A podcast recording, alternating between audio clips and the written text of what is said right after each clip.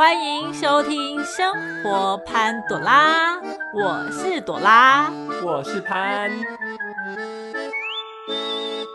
天气实在越来越热了，暑假到了暑假大学生都放假了吧？哦，我哎，这我不知道，但是我只知道他们最近一定会做一件很夯的事，什么事呢？为了赚钱，你觉得是什么呢？打工。没错，就是要来跟大家讨论打工这一件事情。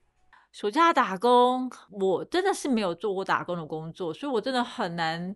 你哎，你没有打过工吗？没有，我真的哦没有打过工。你今天选这个主题，我超多事情想讲。有一个 OK 的案件，然后跟一个呃人超好的店长这件事情，我都超想跟你分享。那我们就先讲 OK 吗？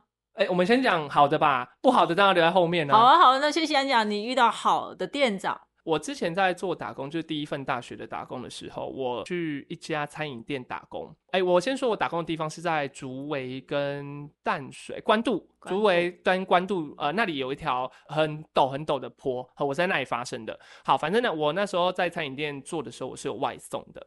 然后我做外送的时候，我记得那天有下雨，然后我骑一骑，我就从那个坡上那样叭跌下来。哇，对那一定是很惨吧？我我跟你讲，这不止惨，我真的觉得那是无助，因为 外送车后面有个大的箱子，你知道吧？就像现在的 Uber Eat 一样。对，但是他们是塑胶的，更厚更重。哦，对，Uber Eats 他们就是比较像是布类的，反正就是不要让它太烫，又要防水，这样就可以。嗯它的那个箱子重到，就是我一打滑之后，我就被压在下面，然后我的脚也不能动，因为你动就是痛。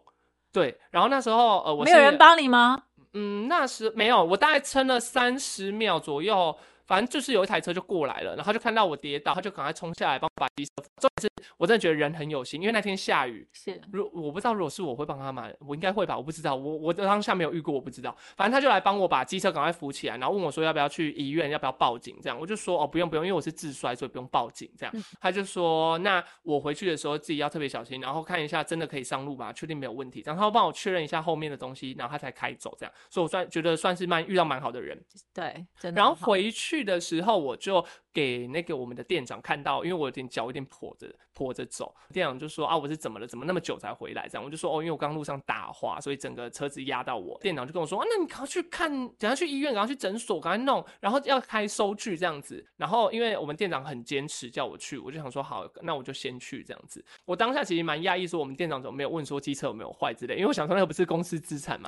对，然后后来我就赶快去呃我附近的一间那个大医院，然后去隔油啊，就是呃隔油啊包，扎，对对包扎包扎呵，然后打一支破伤风之后，我就回去公司，就是继续要上班这样。那时候是晚上，然后我们店长就跟我说不用了，你不用再来上班，你就回家赶快休息了，你还来干嘛？你都受伤了这样。然后想说哈，那我这样不就没有钱了？店，然后我们店长就说不会啦，我还是会给你，你不用想那么多啦，你就直接照样算到十点半下班的费用，就我不会给你扣掉啦。然后我想说，哎、十点半下班还有快一个多小时这样子，然后我就我就觉得这个店长人真的很好。那时候我就觉得说做这个工作算是蛮幸运的。然后后来隔几天之后我，因为我有拿那张收据嘛，然后我们店长就叫我把它拿去给他。后来我们店长就说他有帮我申报那个健健保，哦对他有帮我申报劳健保，然后他有从那个劳健保部分做扣款，所以那笔钱的部分是由呃劳健保去给付，所以我不用出到任何钱，然后下个月会把款项进入我的账户，这样我就想说哇，劳健保很重要哎，当就是然真的就是你不用的时候，你就觉得哇我在浪费钱，然后你一用到它哈，哦你就觉得你真的是人生大赚。没错，而且我真的觉得劳健保真的很重要，因为打工族啊，就是比如说你路上有一些擦撞，如果说没有受伤那还好，如果是受伤的话，真的就很需要说说，呃，这个劳健保就会帮上很大的忙。对，对，而且真的工作上有保劳健保，会真的保障很多啦。嗯，嗯所以当你们去面试打工的时候，一定要记得公司一定要帮你保劳健保。嗯，不管是打一天的工，或两天的工，或者是一个星期，一定都是需要投保的。对，我也觉得这是其实蛮重要。所以，如果你是现在有在打工的人，真的要仔细看一下，你有没有做劳健保的这个投投对投保的这个动作。所以劳健保真的算是呃，对一些上班族或者打工族都是很大的保障，所以一点点的费用就可以保障你的生病看医生的时候，你不用太担心。嗯，对。但是你看哦，现在天气这么的热，就当我自己要想说要煮饭，我都觉得很懒。那一般的人，我相信大家想说那么热也不要出去外面吃，就点外卖外送。你有说像是熊猫或者是绿色的吗？对你有这样的经历吗？哎，我其实到现在说实话，我蛮不时尚的啦，在点餐这一块，因为其实我还是喜欢到现场吃饭。对我也没有，我也没有做过这样的事情，我没有点餐。其实，因为我真的觉得有时候天气这么热，你自己都不愿意出门。嗯，你还要像人家那么大热天这样，我就觉得我有点于心不忍。或者是台风天的时候，话说真的，台风天的时候，我真的很想要吃披萨。你好像曾经有赖过说，哦，你很想吃披萨，然后我就想说，所以你要叫外卖吗？对，所以每次在下大雨或是台风天的时候，就是那种勾起自己想要吃披萨。可是他有时候都觉得说，台风天还要叫他们外送来，这样好吗？真的。可是如果无风无雨的状态下，我觉得你叫外送可以。对，可是通常你都会选择那种大风大雨的状态下，你说你要外送。可是还好你最后是没有做啦，不然我是不知道现在外面有多少案例是会跌倒。真的，因为我真的觉得，但有时候你看大风大雨的时候，你看他他，比如说他他的披萨送来了，然后你打开门的那一刹那，你就觉得说怎么下雨那么湿，然后他穿的雨衣，然后整身都湿淋淋的，还要保护好你的披萨跟你的可乐，我就觉得。我真的好像很坏，我是个坏人。哦，还好我们都蛮善良的，其实。但其实听众朋友不知道有没有人有做过这样的工作，就是在做外送的时候，如果是遇到台风天的时候，你也会接单吗？我想，如果如果你是你，我如果是跑的话，我当然就会接单呢。可是其实我觉得蛮危险的，真的很危险啊！但是其实现在很多的那种呃外送平台，他们其实都保障他们的员工。嗯，这件事呃是我一个朋友跟我说，他在做外送的时候，他说最近开始都有在做，哎，应该说很久之前了，就是疫情那时候就很夯了。他们说都会帮他们额外保一个叫做意外险的东西。对，所以防止他们在路上呃骑机车的时候啊，或者外送的时候，呃，不管是用什么方式啊，呃，他们都会有一个保障。我真的希望说，如果说大家在点外送的时候，真的不要太苛刻。那些外送人员，不要说因为迟到了几分钟，或者是因为把他的东西弄翻了，或者什么之类的，不要太苛刻于他们吧。呃，我是觉得弄翻我可能会不爽，但是我说一点点，你的意思应该是一点点溢出我我我当然不是说你的饮料整个打翻，我的意思是，比如说你的咸猪鸡蛋就是没那么完整的放好，露出一点点，我真的觉得也不要那么大的生气吧。对，我是觉得真的没有，因为。它又不是什么什么高稳定度的东西，真的，而且它真的是拼死拼活这样奔奔波来的给你送来，我真的觉得一点点，我真的觉得你应该要客气对于人家。对啊，我也这么觉得。对，哎，可是其实说到外送，我之前也有当过外送的，我在做那间餐饮店的时候也是有做外送。是对，那呃，我再来分享一个，就是我刚刚说的很黑暗的 OK，因为刚好讲到外送，我也想到就是。我去那间呃打工的时候，然后我是需要做外送的，然后那一次我就送到客人家。那我们其实，在做外送之前，我们都必须要确认客人的地址、电话、姓名，所以我们会做，我们会有一张小表单会带在身上，防止自己找不到人。然后我那时候就去了现场，我在找找很久，我都找不到那个人到底住哪里，他就住几巷，然后。啊，好几项，然后几弄，然后几号这样子，然后它是一个呃公寓，哎，不算大公寓哦，就是那种华夏，只有四楼的，但是是左右两边那种。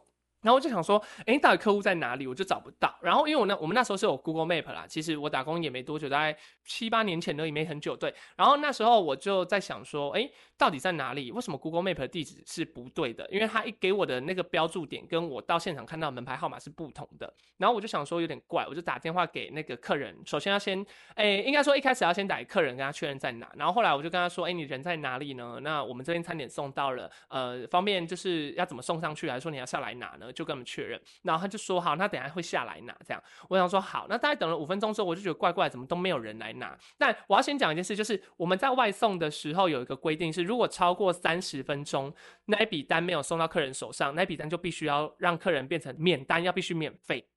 然后。这时候呢，我就发现五分钟有点久了，因为剩二十五分钟，而且骑过去又有点时间，等于说我已经花了大概快十分钟在等他了。然后呢，这时候我就有点紧张了，我就赶快跟我们的店长讲说：“哎，店长，店长，那个客人他没有下来领餐，那怎么办？”然后店长就说：“那你等我一下，我打电话给客人。”然后我心里就想说：“啊，我刚刚就打了啊，你打电话给他是能干嘛？”我想好算了算了，店长跟他联络，可能他就会下来了。后来店长就跟他联络嘛，就说你的餐点已经到门口了，他找他正在找你，你人在哪什么之类的。然后店长就再打电话跟我说，他说他等下就下来拿，你再等他一下下这样。我想说哦好，那我就再等。这一等又是一个五分钟。我跟你讲，外送的那五分钟是每一个五分钟都是非常的急迫，毕竟他攸关到那笔单会不会免单，因为免单之后的问题很麻烦。对，但这时候我又等等等等了五分钟，我说不对，怎么还没下来？我就想说好，那我再打一次好了，我就再打一次给他。然后我就再打喽，好，他就说他等一下就下来了，他快好了，就等他一下下。我就说好，再麻烦你，因为我们等一下要回单了，这样，嗯，然后他就说好。然后呢，我这次一等又是一个五分钟，那已经超过三十分了吧？其实已经快要超过了，因为呃，你你刚刚想嘛，我送过去就已经先花十分钟了哦，然后呢，我打电话给他先等五分钟，这样已经十五分钟了。店长又再跟他讲一次，这样再一个五分钟，这样已经二十分了。那我接下来又打给他一次，再一个五分钟，已经二十五分15分了了。对，对我再五分钟就要迟到了哦。好，然后这时候我就想说怎么办？怎么办？他还不下来拿，怎么办？所以我这次又二拨给店长，所以我总共拨两次。然后店店长就说：好好好，呃，这这样有点危险的，赶快赶快叫他下来拿好。他就赶快打电话，但是这一次他就说他会赶快下来了，什么什么的。打完给他就真的超过了。重点是他还算，我真的讲跟你讲没错，他就是算的准准准，都是三十一分钟出现了，他就把门打开，然后跟我说：“哎、你怎么那么久？”他就凶我呢，我想说你在凶什么毛啊？然后就说：“我等了很久哎、我说：“我刚好打电话给你啊，什么什么的。”他就说：“我等很久哎、你这应该免单吧？”他完全不理，我不想要听。所以他们就是会有故意的想要免单这种人。我觉得应该是有，他就完全没有想要听我们刚刚打电话这件事，而且他自己也都接了那通电话。但是我觉得人是不同的，就是有点像是不同的人，一个负责接，但一个负责来拿，因为他可能会觉得说，哦，这样子是同一个人会有点就是对，很不不好意思，我之对。，然后他就，然后我就想说，他就说我等你很久，哎，他很凶，我不知道他在凶什么。我就说我刚刚有打电话给你了，那、你们一直就是没有人下来拿。他说，所以你在怪我吗？我说我没有，我们只是那时候有催你说，呃，尽量快点，因为我们的餐点会有赏味期限，然后什么什么的，然后可是你们都没有来拿，我们真的也没有办法。他就说，然后他就一再的坚持他要免单，然后后来我就打给了那你单到底是多少钱啊？一千三百多块。那真的很多就哎、两个两个大餐加饮料，嗯然后再加一个副餐这样，然后一千三百多块，呃，一千三一千四。然后后来我就打电话，因为我们一定得当下处理，所以我们就得回拨到我们的那个店里面，我们就打电话说，哎、哎、那个店长店长，哎、我们那个客人说要免单这样，然后他就说那个店长就跟我说，好了，免单了，过吧，然后就过了。好，然后我就回去了，然后我就说好，那就免单，然后客人就就很。我是觉得他应该是蛮开心的上楼了，嗯，但是他就是一脸很气冲冲的样子，这样，然后他就回去了。我不就骑回去到店里的时候，然后我们店长就说怎么那么久啊？我就说啊，他就刚刚我就不是一直打电话给你，他就不下来拿，啊、我也没办法、啊。后来就拖到这个时间，哈，店，然后店长就说他这个单要赔、我就说那怎么办？啊，然后我们的店长就说那就。你又赔一个小时好了，其他我出好了，因为这个也不是你的问题呀。然后就说这样好像有点让那个客人就是赚到这样，然后店长就说算了算了，反正就不要理他了，因为他也客他真的也客诉了，然后我们公司也收到了，所以我们就得要做惩处这样。然后就说好，然后那一天我就等于说我一个小时没上班，但我突然现在想想，哎，所以我之前店长让我不上班的那一天受伤的一个小时，是不是在这一个小时补回来了？好像好像补回来了一样，因为我没上班嘛，所以又还回我了。对对，然后我想说好了，那就算了，我就不要但是一个小时也不过才你的薪资也才一百多块，一百多。百，那时候好像一百七十，哎，没有没有，那时候好像一百五十几块，一百六那十。其实店长还是好的、啊，你看你的单是一千多、哎，对，其实我们店长其实我说跟你讲，他是真的人很好，对，只是遇到这样的客人真的是不可取、哎，就是真的，我真的觉得很过分啊。然后我就觉得说，如果有外送人员遇到这样的状况，那当如果今天好，今天换成是你，你会怎么办？我真的也不知道该怎么办。而且我你看现在路上，你每天的新闻都会看到很多那种外送啊。就店家店家跟店家起冲突啊，就是他希望说告诉店家我的餐好了没有，但是他们真的很急，他们就是那是需要赶时间的。我觉得啦，这真的就是两边都要各退一步了对。，然后你那店家就是说，店家也会很火，就是说你急什么急，你的单就还没看到，什么什么之类的。而且通常是在尖峰时段，对，那我你会不会觉得说，如果是这样子的话，店家是不是应该也要退一步，为那些送货员为他们着想，就是说不要到时候的话又让他们免单，对不对？其实所以就就会觉得说，不知道现在的听众朋友听到这边会觉得说，如果今天是遇到一个呃外送人员，他很急着要拿他的餐点，但是还没做好，因为毕竟呃他们肯定是时间分秒必争，他们如果在做餐也比较慢，因为尖峰时段的状况下，如果你今天是外送员，你们会有什么样的？呃方式去应对？是说那我们就再等一下下吗？其实他们再等一下下，如果说他好慢个两分钟，所以他们就会骑摩托车加快两分钟。我跟我是这样认为啊，我如果是真的迟到两分，我觉得这段距离大概是要需要花。三分钟，但是你看，你浪费掉我两分钟，我现在一分钟，我是不是要加快速度？这样就很容易出车祸。对，比如说红绿灯抢那两秒，对，那真的很危险。所以后来，呃，我看到我的朋友有订过那个熊猫嘛，然后他熊猫它有一个服务人员的部分，他会跟你聊天，他们说因为现在人很多，所以我这边的话会晚一点到。呃，真的很不好意思，我就觉得说，哎，我可以体谅这个东西。我也觉得我可以体谅。对，我觉得其实，在做呃，我们三端就是包含客人啊，还有呃，就是我们的我们消费者嘛，然后跟呃制餐的餐厅以及外送的中间这个服务人员，其实我们如果大家各退一步，让呃他们有一种比较充裕的时间啊，或者说不要那么危险的驾驶啊，或者是说我们愿意再多等一点点时间再吃，其实只要不要等说太超过，哈。我觉得都是可以，我都可以觉得没有关系的。对，因为我真的觉得说，你不需要说为了迟到一分钟或者是慢了两分钟去呃去责怪。对，我觉得那都是可情有可原，因为你觉得你有时候觉得你自己去点餐的时候，你自己在现场吃的时候，你人家你也会等很久啊。对啊。难道你会说你会很生气说我要免费吗？不可能啊！而且你你不可能叫外送员给你免费。因为他没有权利，他是他也是那么辛苦的去跑去帮你拿，帮你送过来，你让他如果让他扣到钱，我真的觉得。这不合理啊！对啊，很不合理。所以我就觉得这个世界上其实真的就是没有那么多人都要想要免单的啦。对啦，对啊。所以其实大家就是彼此互相包容一下，其实这个世界真的会更美好。而且其实说实话，现在这打工的世界这么多，又加上现在暑期打工，应该很多人都可以在像是呃便利超商啊，或者是说大卖场会看到一些工读生。那其实呃，我不知道你有没有看过之前有一个新闻是说有一个年纪比较大的，然后。他在做，嗯，就是零售最后要结束的时候要离开，然后他就觉得那个服务人员态度很不好，他就会对他翻脸。我不知道你有没有听过这种，就他会很生气的跟他说：“你服务态度很差，哎，什么什么的。”然后跟他吵架。为何？就就是因为他服务态度差。是真的差吗？但是其实我不能肯定说他是不是真，因为其实说实话，呃，我觉得年轻人很多年轻人他刚出去工作的时候，他根本不知道什么叫做热忱的服务态度，因为对他们来说，他们就是我们就是要赚钱，那我们就是服务你，那这个服务我没有额外跟你收服务费的状态下，我为什么还要跟你毕恭毕敬说哦，请你这边结账哦，请你怎么样？我觉得没有必要，他有帮你做好结账，没有算错，你就真的觉得偷笑？对，我也觉得可以偷笑，因为。说实话，你也知道，呃，在年纪比较轻的状态下，在做这些打工的时候，嗯，你的心态不一定会是那么的正向，是因为你会觉得说，哦，我是为了要赚钱，呃，我不是为了要服务你们大众。但是我觉得不能每一个人都是不好的，但是有些真的有些。打工的年轻人，他们有时候也是毕恭毕敬，他们也是非常心态非常好的。但有这样的人，也有不一样的人。对，我相信我们在这么多这几年里面，生活在这个世界上那么久的时间，一定都会遇到一些不好，可是呃，不是那么优良的服务人员。对，也不是说不优良，就是就是脾气没那么好的。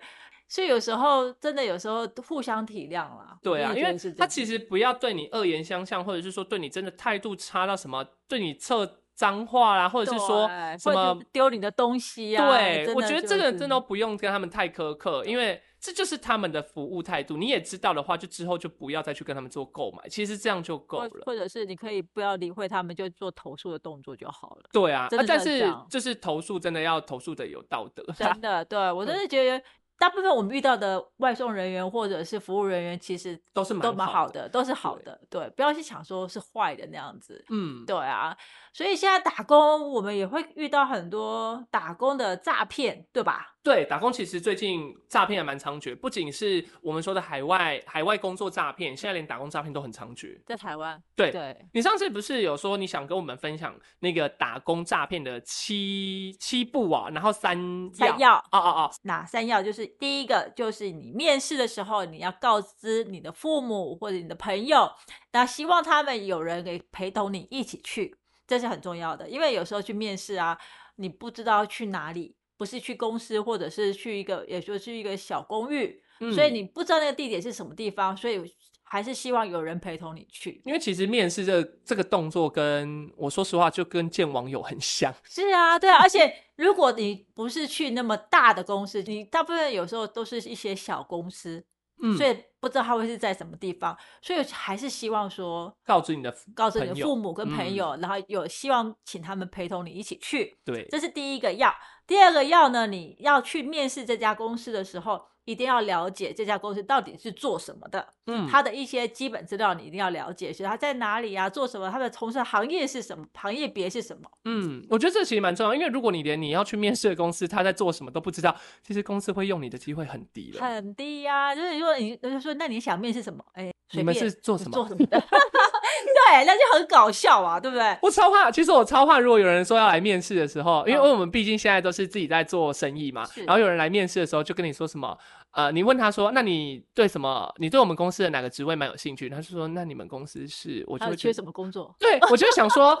呃，你今天是要我给你工作，还是你要来跟我要工作？到底是哪一个？对，就是这样，就是很不合理吧。所以你一定要先了解这家公司到底在做什么，它有哪些职缺是缺少的，嗯你，适合做什么样的工作。对，然后第三个呢，就是你要确认你看到的这这个广告，不管你是在五九一一零四还是 Facebook 上面对，看到，你都要了解说它的广告的真实性有多少，所以就就是是合理性有多高。嗯，对，那它的广告合理性，你有办法举一些比较更实际的给听众吗？像我前前几天嘛，有看到一个什么打字一个小时一千二，哦，你说打字员那个，对或者是什么呃清洁一小时八百块，清洁八百是太高了，我确定。，对，所以它这个合理吗？其实清洁八百一个小时，我只能跟你说，他可能只能做熟客啦，因为八百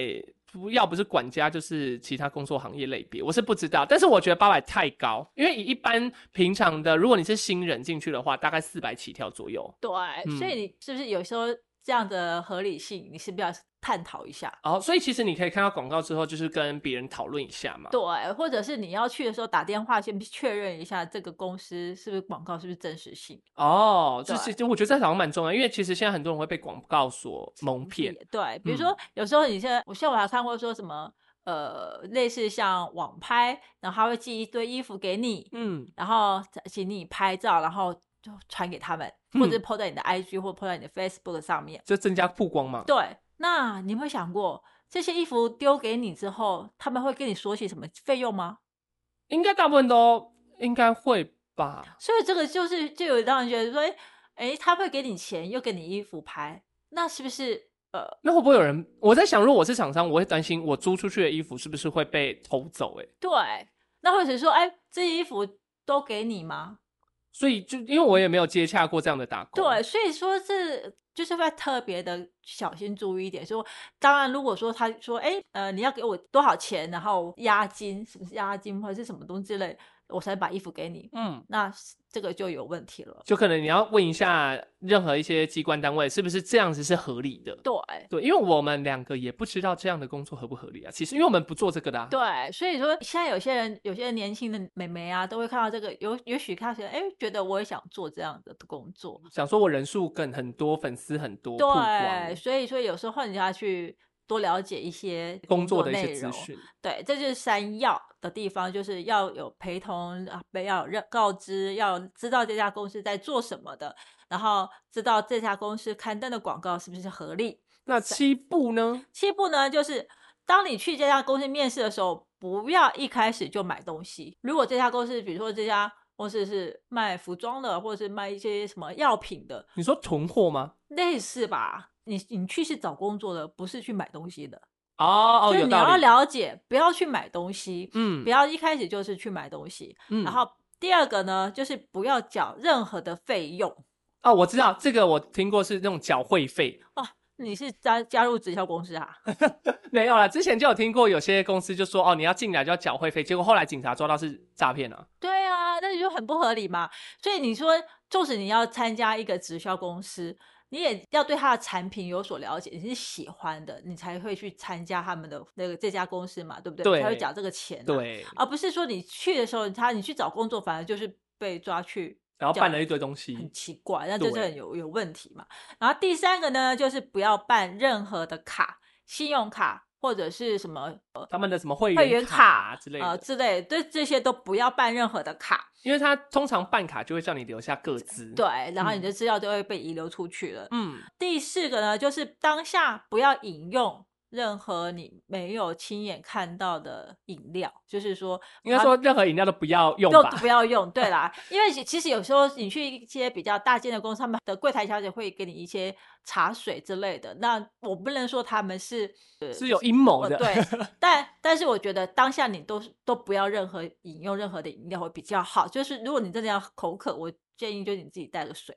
因为就其实像我去外面面试的时候，我之前做工作，呃，大部分的公司其实说实话，他们真的都会递上一杯小小的水给你对喝。但其实我的习惯是我本身自己会带水，所以我其实不喝他们提供的饮料。嗯而且呃，因为有的时候我不确定喝了那个饮料会不会让人家觉得说，哦，我。是不是就是形象不是那么好？因为嗯可能我自己就是蛮担心形象，因为毕竟喝水好像就是你讲了一堆话，然后人家都没有在讲话，然后你就是这个呱啦的一直讲。是，对，所以我就其实我不怎么饮用别人的水。对，所以为了自身的安全，就是不要饮用任何的水嗯跟饮料。嗯，然后呢，第五，第五就是你身上背的任何的包包都不要离身。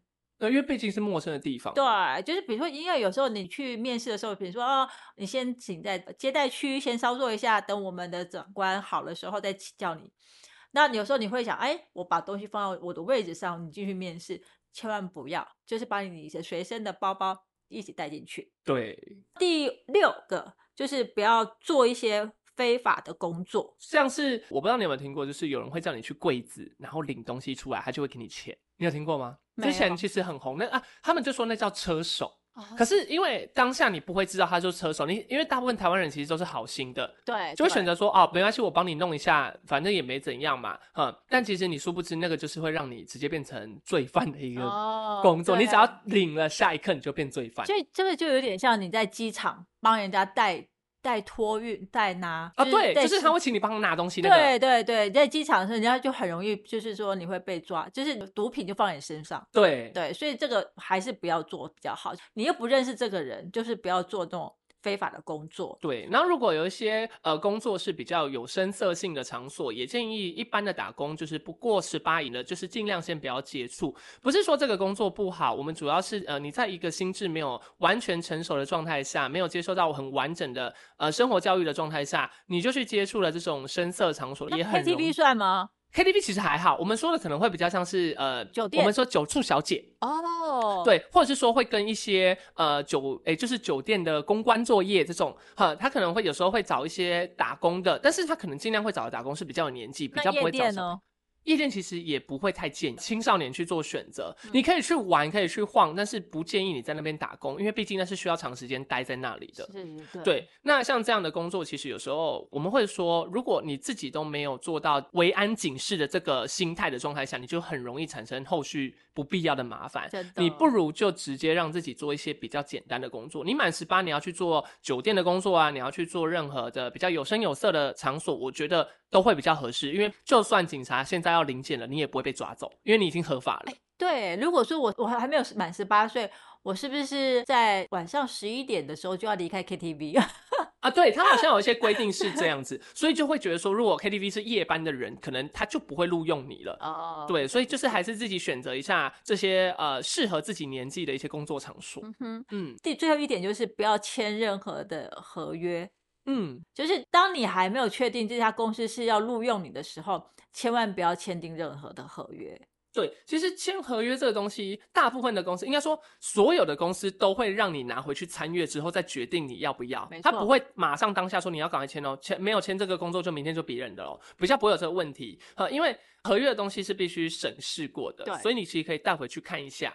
甚至很多人，说实话啦，今天如果你是打工的，是什么早餐店啊，或者是说做什么小编啊，他们也不会叫要求你要签什么太多的合约，甚至根本就没有签合约这个问题。嗯，对，可是如果你今天是一个正职上班族，可能有签合约的这个部分就会很正常。对，没错。对，要自己再特别注意一下合约但是你的内容。你是正职员工了，你就是确证人家这是录用你的，才会有签这个合约。对，因为你毕竟正职员工之后，你就会有一些法规的限制啊，还有公司的一些隐秘条款啊，这些东西都得签，这很正常。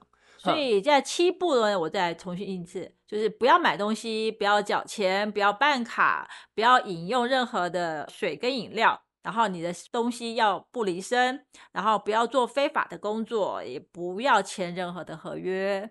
所以在这些面试工作的时候，你会去问一下说你的工作内容是什么吗？其实我们在做打工的时候，当时的我啦，我会问几件事，基本上一定会问的。第一个是工作时间，我要做多久嘛？第二个是工资，这很基本嘛，因为要打工就要赚钱。对对。然后第三个是加班。是，如果我有加班的状态下，你们怎么算？还是说有的人会跟我说什么？哦，你的加班要拿去别天补，也有这种的。对，那呃，就看你自己决定啊。因为其实每间公司的条条款跟方式会有点不一样。那呃，再来就是我要做什么？就是我进来打工的这个工作职缺，我到底在做什么事？嗯，我是做呃前台呢，还是做后台呢，还是做外送呢？这些东西都可以自己问一下。还有就是呃，因为打工本来就会有假期可以休，所以你可以问他一下，哎，有没有特休？或者是说，呃，如果排班的部分，呃，遇到了呃，就是撞班，或者是说我们所说的就是那个班跟班之间瞧不拢的时候，怎么去安排你的班这件事情，简单的问一下他们都怎么做协调，然后再来就是如何去联系你的雇主，或者是说联系你的店长、经理朋友这些，哈，因为为什么有时候工作不是自己。你是要跟别人合作的。那如果你今天举例来说，有的服饰店，但我之前做有些服饰店，它是单独一个人接班的，就是当天就是一个人，然后做四个小时就下班。那这时候你就会发现没有任何人在你旁边，那你可能要上厕所什么的，你都得要叫隔壁柜来帮你救。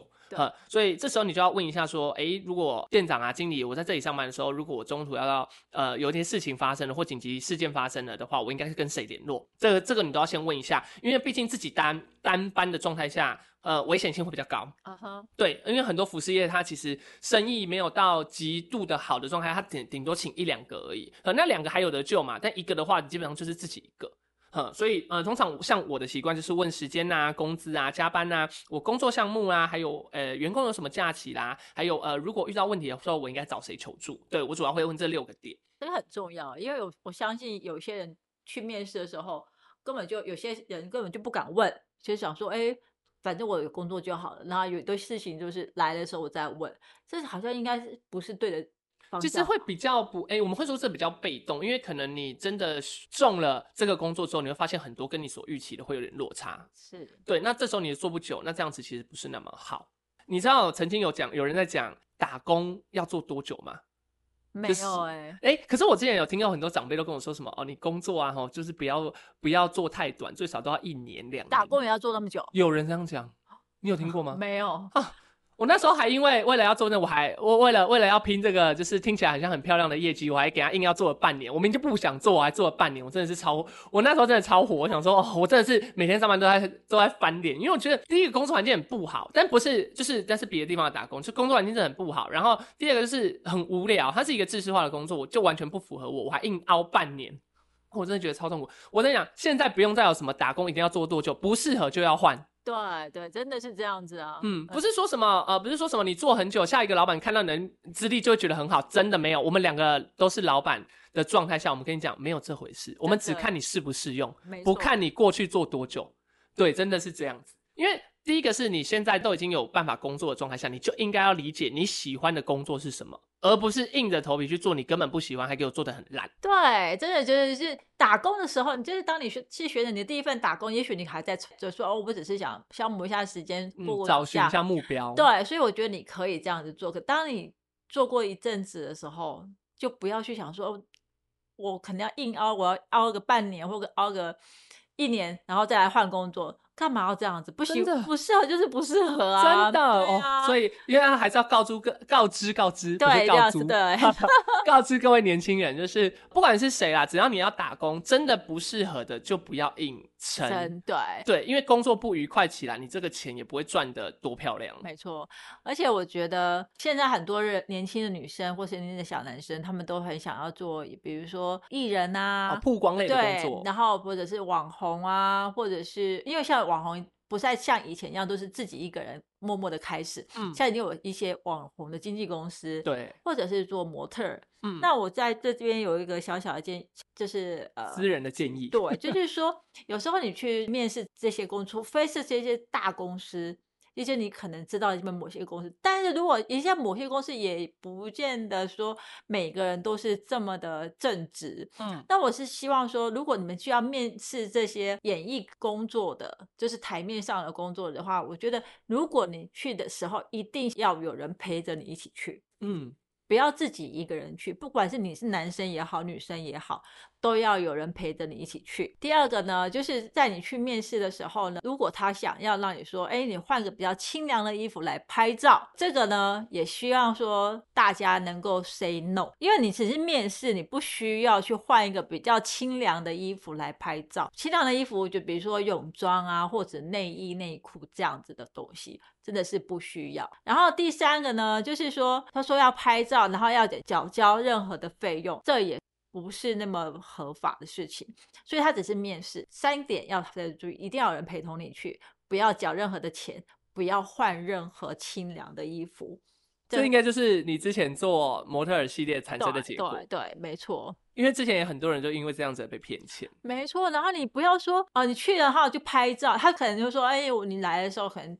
带了两两三套衣服，然后里面有一套什么比较清凉的衣服，或者他自己有比较清凉的衣服，你都不需要，你只是去面试。面试你你好，就算你穿的再清凉，对，他也不会说，哎，你要这样子，你就会有工作。嗯，模特或者是网红，或者是绝对不是这样就拿到工作的，不要被骗了。哎，反正就是是打工的一些小陷阱，就是还是要让大家理解。那呃，要怎么如何把这些陷阱呢给一一的突破呢？就是我们警政署有说的三要七不。那我们的 Dora 再来跟大家复习一下下好了。好，三要，第一个就是要在面试的时候要通知你的父母跟亲朋好友，然后或者是请父母跟你的好朋友可以你陪同着你一起去。然后第二个呢，就是要了解面试公司的背景资料，这家公司到底在做些什么工作。第三个呢，就是要确认这家公司发的广告的合理性是不是合理呢？那七步呢，就是不要买东西，不要缴交任何的费用，不要办卡。嗯，不要饮用任何的水跟饮料，然后你的东西要不离身，然后你不要从事非法的工作，然后最后一个呢，就是不签订任何的条款跟合约。那这就是我们的三要七不。好，呃，我现在要想要跟大家分享一个，就是我朋友他，呃，因为刚刚突然临时想到我朋友他的打工的经验哦，他这是一个呃，就是打工做什么倒什么的女强人哦。但是你应该认识他，对不对？对，讲我都知道是谁了。他之前就在士林打工，然后啊，这件事为什么我会觉得每次都觉得很好笑？就是他之前就是做了任何一个工作，他就是去哪里工作，他就倒哪一间店，而且那间店基本上都是没什么人的，然后他就硬要在那边面试，然后我们每次都说你为什么要做那个？他就说哦，因为看起来比较轻松啊。然后一进去啊，真的没多久就会倒，然后一进去没多久就会倒，甚至是他进去然后离职了出来，那些公司就倒了。然后我们就觉得哇，哪一间公司给他做，真的都是很危险，很危险。好了，你应该知道是谁啊？希望他如果听到这个这个 podcast 的时候，他应该会蛮……可是我记得他毕业之后找的工作就没有这样的啊，我觉得他工作就蛮好的啊。那我觉得是因为那个工作的后台够硬，如果不够硬，可能也要倒了。对啊，因为他后来工作两个，一个电影院嘛，然后对对对，现在是物业管理嘛，后台都很硬啊。之前那些没有很硬。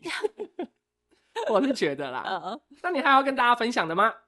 今天的话，打工的话，真的就是我真的经历真的比较少，大部分都是听从别人那边讲来。但是我真的希望说，如果你不管你要从事任何一个打工，第一个就是希望那个老板都会帮你投保劳健保哦，我觉得这蛮重要，这个很重要。对，这这这是你应该要有的。对对。然后呢，第二个就是，就算你要当一个呃网红或者是艺人或者模特，千万千万就要记得保护自己。嗯，对，不要去伤害自己的身心灵。